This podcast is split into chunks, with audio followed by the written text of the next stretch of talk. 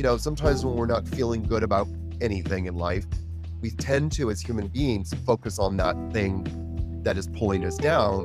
But really, what we need to be doing is focusing our attention on on what we actually want to become. It's not to ignore the reality of a situation. It's not like, you know, we're not wanting to be willfully ignorant, acknowledging that the mind is powerful and what we focus our mind on is what we become where our mind goes is where we will go. And, you know, one of my favorite speeches in, in history is when JFK, John F. Kennedy, said, We are going to the moon. And it was like all of a sudden the whole momentum of the planet literally changed on a dime. And it was so powerful that it's testament to where we focus our mind is where we will end up. And so I always evaluate where is my mind going? And if it's not going the direction I want it to go, then how do I shift the momentum of my mind?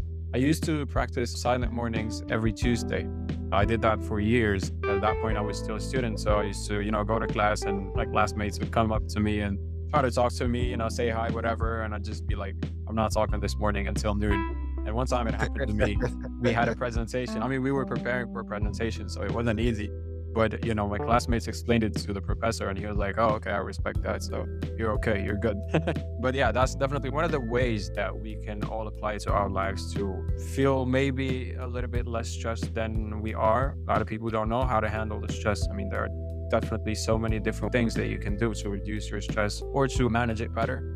A lot of people say that they can't sit with themselves, you know, and mm. my teacher Alan Finger says that if you can't take three minutes to sit with yourself, how the heck do you expect anybody else to be able to tolerate you?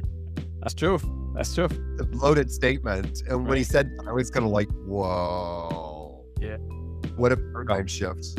Absolutely. Well, lucky me at least, because I spend most of my day on my own. I'm is working all day, and my client has to steal it too. uh, exactly, exactly. Lucky me and lucky other people, but definitely lucky me because it, it was a choice. Like I just I like being a freelance. I like working on my own. I like knowing what I have to do and just getting to it on my own time. And you know, just managing my own my own energy. And when I don't feel like it, then I do something else. Seek some of that motivation elsewhere and then get back to it. And that's definitely a blessing. And I wish more people could tap into that because it's definitely soothing.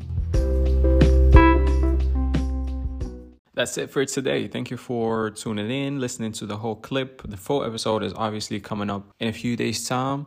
In the meanwhile, I invite you to review this podcast or follow or share it with your friends. I mean, it doesn't cost you nothing, but it generally means the world to me. So, in advance, thank you. And till next time, peace.